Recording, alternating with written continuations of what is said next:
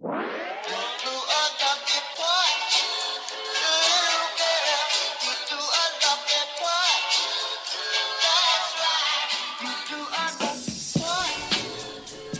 to Reliability Leader, a podcast about how leaders make organizations that create reliable technology.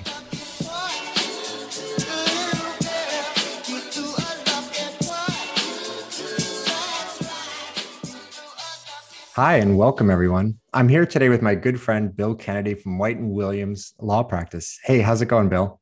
Hey, good, Adam. How are everything up there in Boston?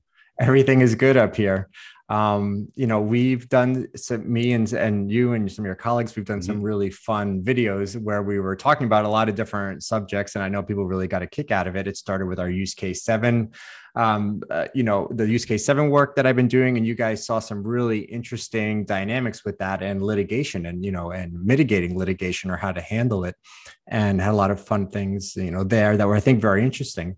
And um, you and I were starting another, you know, thing we were talking about and just kind of fun. I was like, all right, we this is a podcast episode, you know, we, we have to do this.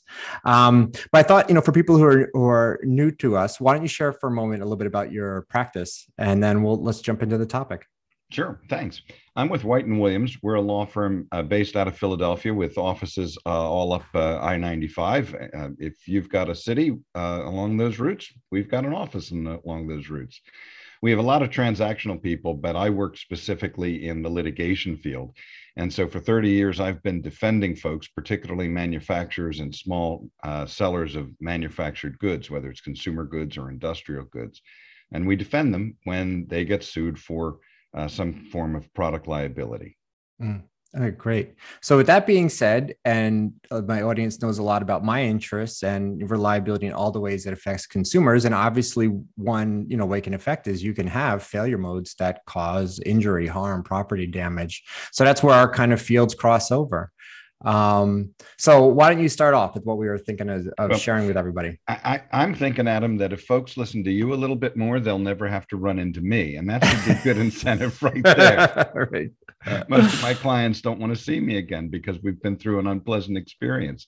Yeah. But but when a product is manufactured and designed to be manufactured in a reliable way that's going to work the way it's supposed to and not have failures and defects, then you just don't run into product liability suits. You don't have to deal with the insurance issues. You don't have to deal with the liability issues, and you don't have to deal with the interruptions to your productivity. Um, it, the more folks will apply use case seven, the more folks will focus on reliability and testing to make sure that a product can be used in a lot of different contexts, not just the uh, principally intended use. The more we focus on that, the more likely it is that you'll never have to run into a guy like me. Yeah. Well, and we were talking about, you know, with what patents were granted based on improvement of reliability and and you know and ones that are specifically around you know um, you know safety. In your work have mm-hmm. you seen that work as a you know defense or grounds to stand on that hey no we have specifically made features in our products to mitigate injury and issue? Um, has that been something and did it work well as a defense? It, it, it can work. It's it's part of the the large stack of cards that you need to have on your table so to speak and to have an improvement in a process, to have uh, a patent on an improvement or a patent on the final design that makes a product safer or more utilitarian, that definitely helps us tell the story about how a product was properly engineered, properly designed, properly tested. Um, standing by itself, the patent won't win me the case, but it certainly is an important part of the evidentiary stack that we get before the jury. It'll also help someone like you, Adam, coming in as an expert witness on behalf of a client. And when you look at it and see what they went, uh, what went into the design, and you see how they actually made a material improvement and they got the patent on it, it'll help you form your expert opinion as well. Yeah, so, so the patent part's interesting because you know a lot of teams, of course, do a lot of you know design changes or influence a design based on you know safety, which you know and, and performing well. But it's kind of interesting the idea of documenting that specific feature in a patent mm-hmm. as opposed to just being doc, you know documented more casually in their in their work and you know design documents so you're saying that when it is actually part of and specifically highlights a patent and a unique you know something unique that was worth patenting that really is an entirely an, another level um, yeah. to, to build on it, it, it's a very important level in terms of that evidentiary pile of facts that we want the jury to understand. The patent says to the jury that not only did we take our time and come up with a really thoughtful, good, useful way of making a product better, making it safer, making it um, more attractive to the user or consumer, but it, but to say that we're then going to patent that and make that part of what we integrate into our company's products from this point forward from from the owner's perspective, sometimes the patent is simply saying we want to make sure that uh, no one else can steal this idea. But from the defense attorney side uh, point of view, the point of view where I come in, I say it's a great idea because once we have a patent on a product, once we have a patent on a new design, once we have a patent on an improved design, it shows how it shows to a jury that might someday have to evaluate our conduct how careful and thoughtful and bright we have been. And that matters. When we have to defend a manufacturer the principal issues the, the law would say well the issue is is the product defective and there's a definition for what makes a product defective but we find the best way to persuade juries to find in our favor is not only to win over their minds, but win over those hearts, win, win them over in heart and mind by showing them what a good company we are. And that's where getting a patent really helps.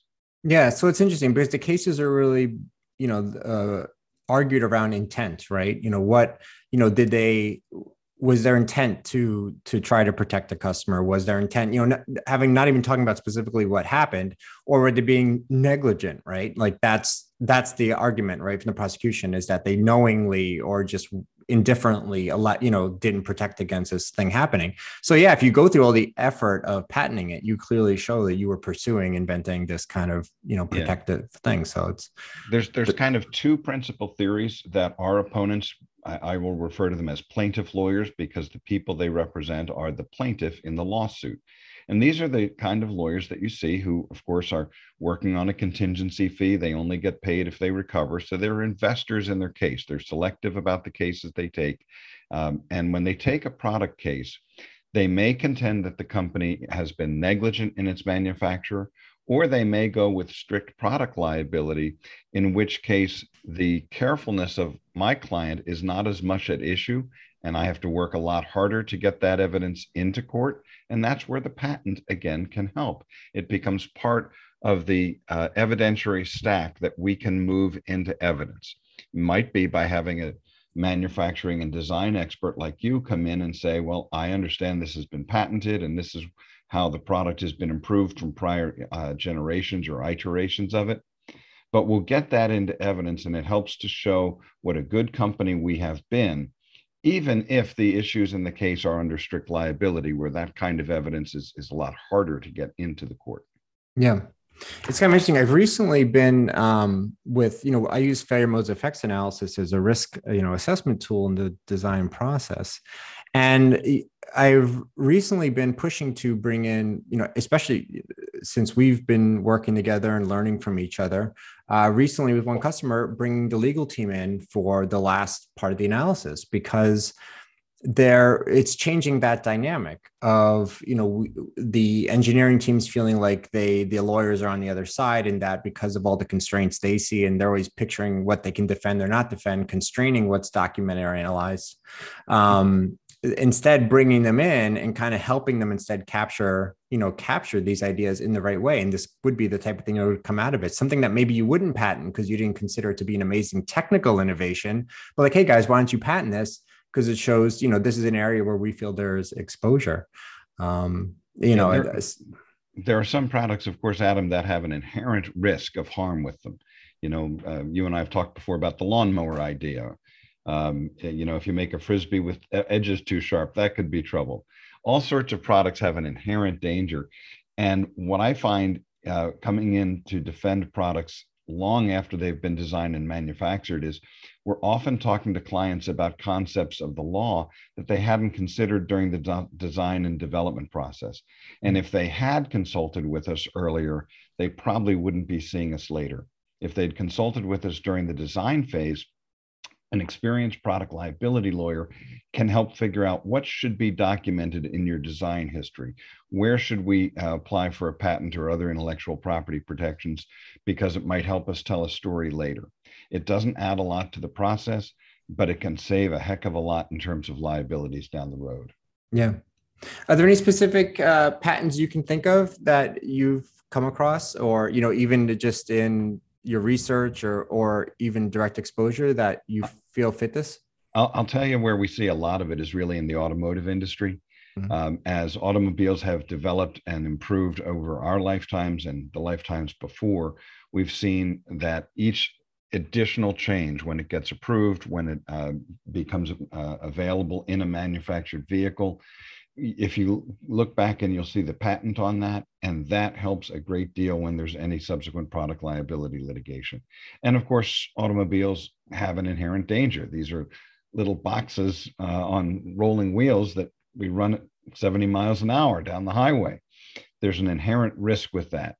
Um, and uh, having patents um, at the kind of incremental stages on improvements in the product, on improvements in the design, um, that does help a great deal when defending automotive manufacturers. Yeah. So maybe let's brainstorm a little bit here together. How what would be a good way to help teams identify things that they should discuss that you know are worthy of possibly pursuing patenting, which takes time and money, um, driven by safety more than wanting to protect innovation do you think in like a modes effects analysis you have a symbol or something you put next to things where there's an issue that then obviously is going to drive an action to mitigate the safety of it but you kind of earmark it for a review at a later time mm-hmm. to be something like that that's a that's a real good way of going through the process and um, I, I'd suggest and i've worked with some small local manufacturers uh, who really didn't have much insight into product liability, hadn't thought about it, but they were good enough to invite me in and uh, help me, allow me to participate in the process. And we went through all these little issues that they had put a little tick mark next to as let's discuss this with Kennedy when he comes in. We're able then to help them figure out how to articulate the documentation, how to demonstrate that this was the right decision for the right reason at the right time for the right uh, audience for the right purpose we can help document that. We understand how these things play out later on down the road. And sometimes that's when we would say, here's a good spot to apply for the intellectual property protection. And here's where it's really not necessary and won't add anything to the to the uh, uh, overall safety of the product or to the defense of the case later. As our goal so, is to make sure that by the time I leave from the design process, the, the goal really is to make sure that we don't have to run into product liability lawyers later. Right. Well, I know that's your passion, and it's it's so great, you know, to see this proactive idea of, you know, how can we engage with customers to help them, you know, mitigate it you know uh, happening later and that's usually when you get the call right is is when you're in the fight started. Um, and and that's my passion too right? I don't want to help people fix field problems in existing right. products. I want to engage with them when they're designing it so it never happens.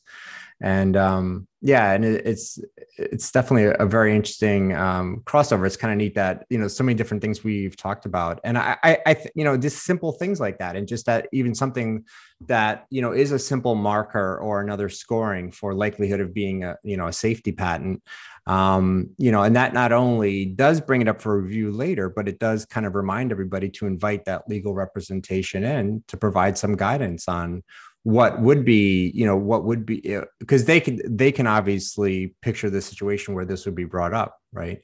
And um, help structure it the the correct way. Well, well I'll, I'll jump in there adam because what i find especially with manufacturers that are on a smaller scale or that don't have as long a history it's very hard for most manufacturers from designers to the uh, people who are crafting the product it's very difficult for them to ever assume that their product might harm someone they think it's safe. We've tested it. We've designed it. Of course, it's safe. It can't hurt someone. Sometimes you need to invite the devil into the room, the devil's hmm. advocate, mm. to say, what are we missing here? What are the exposures that we're not anticipating?